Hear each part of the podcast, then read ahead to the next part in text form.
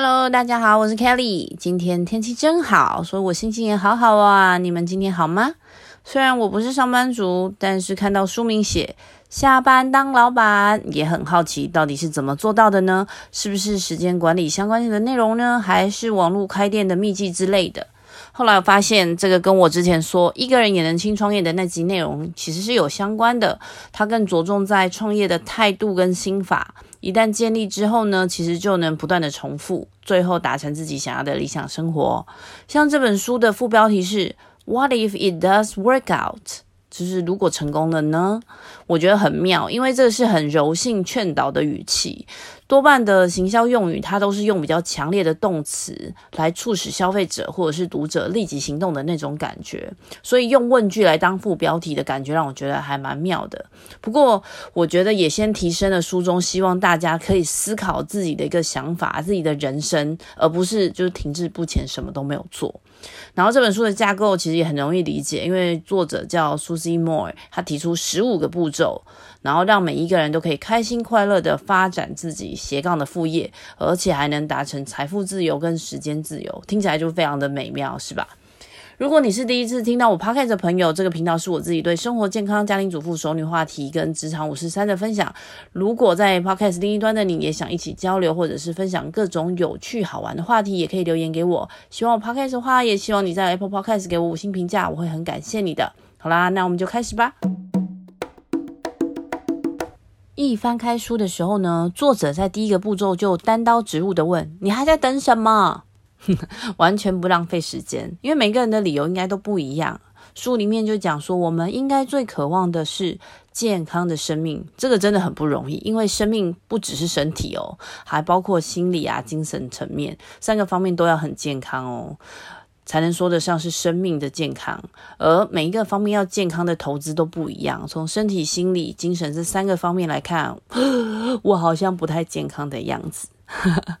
然后作者提出那个冒牌者症候群 （Imposter Syndrome） 最常出现在高成就的女生身上，让我们没有办法享受成功的美好，而且还会大幅限缩了我们的潜能。不，我其实没有数据来证明这个描述，因为我我听过，不管是男生还是女生，很多人就是在面试的时候呢，会把自己的履历美化了，甚至有些人会很夸张的去形容自己的能力，或者是最夸张的把别人做的说成自己的贡献，比如。说我其实只是参与某个专案，然后常常进去听这个专案。但是呢，在面试工作的时候呢，因为可能面试主管非常的有兴趣，所以呢，他可能就会把这个专案呢讲成是自己去带领这整个专案的概念。然后冒牌者症候群就会是，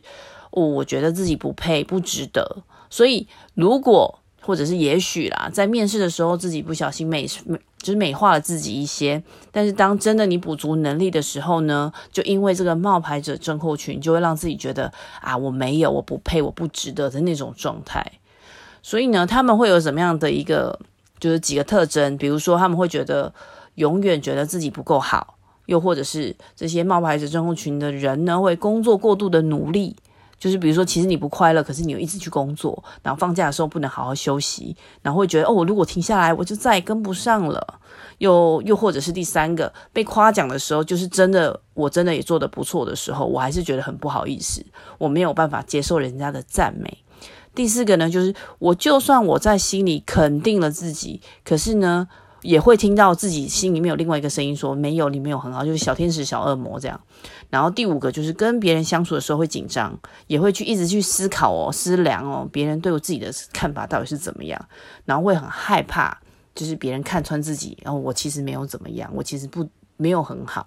然后第六个就是我获得高成就的时候，我会觉得：“哎呀，大家都可以的，这没有什么难的，别人也是这样的。”然后跟第七个，我会害怕。身边的人，或者是重要的其他的人，我会害怕他们发现我自己没有他们想象中的这么好，所以这些就是冒牌者真空群的一些呃特征。所以我当我看到的时候，我就觉得 我好像中了几个呀。但是我其实想讲的是，很多时候我们的以为啊，我们以为这样，以为那样，都是我们自己的想象。我觉得就应该倒过来去想，我们要先接纳自己啊，自己有不一样的完呃不完美，每一个人都有不完美，就像每一个软体跟 APP 都有一样都有 bug 嘛，没有完美的城市，也没有完美的人，我们要学会先接纳自己。那我自己看书的时候，就觉得作者有很多的技法，就我们讲讲讲很多技法，但其实在每一个步骤都很需要很多强大的心理素质。就比如说作者他就会请读者去想，哦，你三个曾经解决的严重的问题是什么？还是你把自己三项成就列出来啊，然后我自己就练习了一下嘛，我列下来就想，嗯，我好像有曾经透过一些对话，我帮助我的朋友们在职场上解决他们遇到的瓶颈。那第二个可能是我很有勇气的跟不同不认识的网友们，就是从来没有见面的网友们一起骑自行车环岛。然后第三个就是我常常能够独自到不同的地方出差、工作，解决客户跟公司的问题，就我可以独立作业。然后我自己也觉得我善于沟通嘛，我自己很真诚、很勇敢，会我是一个很愿意冒险的独立的女生。我非常热爱工作，我对科技产业跟经济趋势都很有兴趣。可是呢，我其实跟很多人一样，跟大家一样，我也很想要确定自己的价值。所以我觉得每一个问题都需要思考一些时间。所以他尽管是提供技法，但他提出的一些态度，其实都需要我们自己去思考。哦，为什么是这个答案呢？这是最好的答案吗？又或者是我以前跟现在看待工作跟看待人生不一样了？我对工作我还是很认真，但对待自己的人生呢？是不是却以为人生就只有工作吗？这样真的太不 balance 啊！书里面呢、作者有提到一个东西叫愿景版，我不知道大家有没有听过，我有听朋友提过，但我自己没有真的做过。但如果从作者的描述这样听起来，我觉得很简单，然后非常有视觉感。我就一边看的时候，我简直就很想要立刻办一个愿景版的活动。但因为我家也没有什么杂志啊，没有报纸。就即便我自己想做，好像也只能自己用画的，还是就是我们家最近很多房地产的广告宣传单，呢该不会画出来都是房子？好啦，可能我觉得可能也可以做成线上版本，好像环保一点。不过也许另外一个角度，就是愿景版这样的东西做成实体的版本啊，贴在房间的显眼处，我觉得应该可以更激励自己吧。不然数位的版本可能做好之后呢，我也不知道会塞到哪一个文件夹去，然后默默就被所有的档案淹没了。我小时候其实有学过书法。我来到新加坡之后呢，我曾经思考过我自己退休想要做什么。除了我小时候，我小时候啊一直觉得哇，卖鸡蛋糕是一个很梦想的的职业之外，我觉得啊、呃，当一个书法老师，这样总是气定神闲啊，德高望重啊，大家都尊敬他，好像是一个我很喜欢的事。可能很多人会觉得我当书法老师太违和了，不管啦，我现在还是觉得很好，可能之后就会改变想法了。但假设呢，就是现在让我自己去想象，就这个 moment 的愿景吧，我可能会贴上非常多不同国家的国旗，因为真的很希望我可以到不同的国家去看看，看看我在书里面学到的内容，真实的场景是如何。像是我到维也纳的时候，真实的感受到那个音乐之都带给我的冲击，就是远大于我从书里面啊，或者是影片，甚至朋友的转述。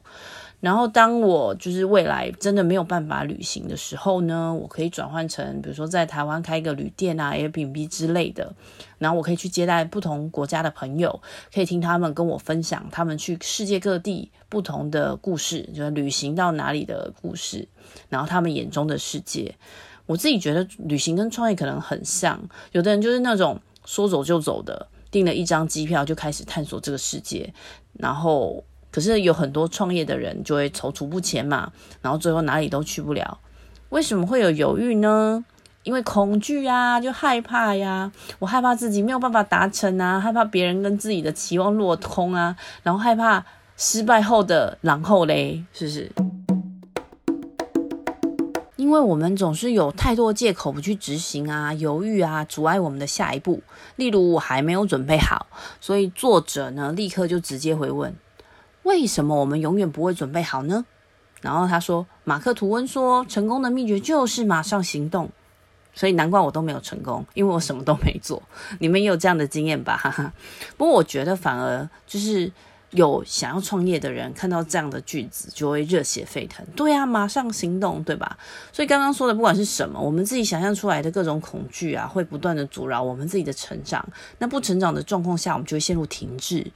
退步的恶性循环里面，就比如说，哦，我一开始很想要以烘焙当做呃副业，但是我什么都没做啊，只是跟别人说，然后就别人哦，只能默默的说，哦，这是我的兴趣。所以作者就给了一个非常简单的定义：不管任何的副业哦，在这个副业能够带来收入之前，都只能算是兴趣。当然，我觉得就是要把这个副业，或者是要要把兴趣转成副业呢，要有赚钱的这件事情之外。还需要投入非常多的时间，所以时间管理非常的重要。所以作者有专章来谈，就是如何利用零碎的时间啊，提升做事的效率等等。不过我觉得这些小习惯的建立不是很难，是一朝一夕可以做到的。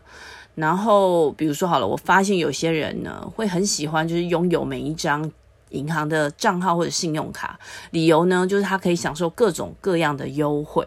但我觉得这些人其实。讲实在，就会很少去上餐馆，甚至他们也很少看电影，也很少去享受到什么优惠，反而是每个月要花很多的时间去整理账单啊、付款等等。我觉得很奇妙，因为对我来说，它不是效率，而是我自己不想浪费时间，因为每一分每一秒都是机会成本嘛。我们必须要把时间留给我觉得最就更重要的事情上面。那接着呢，作者就以自己的经验来跟大家聊自我行销啊，还有失败的一些经验。然后失败的经验里面，他也不会说只说自己嘛，他也讲了别人，就不同的名人被开除，像是马丹娜、欧普拉、Walt Disney，还有 Anna Wint，就是那个。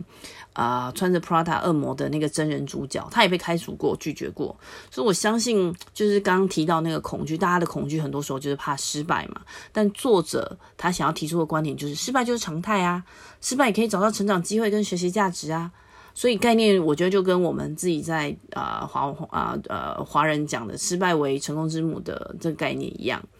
然后他还跟大家建议说，你可以去想象哦，八十岁的自己啊，写信给现在的自己啊，去用回顾的角度来写下自己内心深处真的想要做的所有的事情。因为你知道吗？从年纪大一点的时候去看以前的自己，会觉得啊，我以前怎么没有努力的做某些东西？我应该要怎么？因为你看的东西多了，广了。所以用不同的角度去看我现在想要做的事情，应该做的事情。所以透过这个是一个自我对话的一个流程，去了解自己、认识自己，然后并鼓励自己去真诚的面对哦这个当下。我有一个朋友，他也蛮妙的。他在三十岁的时候呢，他自己写了一封信给他二十岁的自己。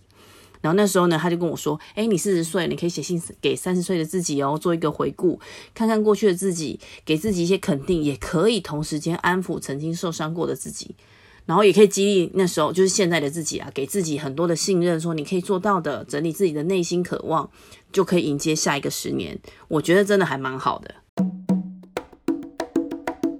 我以前呢，我常常盘算着啊，就是想着盘算着，如果我没有工作的话，我应该就是。嗯，到处旅行，可能流浪到某一个角落，淡然的就从那个角度去观察这个世界。然后不同的人呢，就在不同的人在不同的地方，他的表情都不一样，他会做不一样的事情。如果你看着他们的表情，就会好像在体验他们的感觉一样。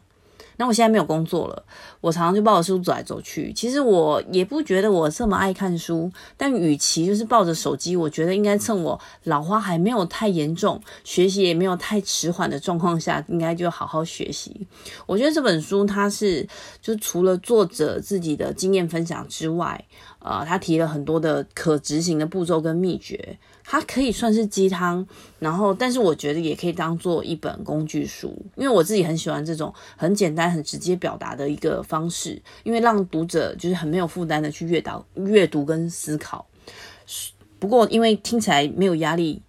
好像很好，但不代表就是可以做得到，就是不代表很简单就能做得到。他一连串的一个经验分享啊，或者是呃，他里面引经据典的名人佳句，我相信都不是凭空出现的。这些、呃，作者的经验，他经历过自己的一些消化，这些名人可以在经历了各种不一样的呃乖舛的命运，好了。才能才能悟出这这句佳句，我觉得这是每一个人投入相当程度的努力跟改变才会有的，而且我觉得每一个人还得要有不断优化跟成就自己想要的那个风景的一个重点。所以我看到结尾的部分啊，我觉得跟一开始我在这集提到的这本书的副标题一样，What if it does work out？也许我们自己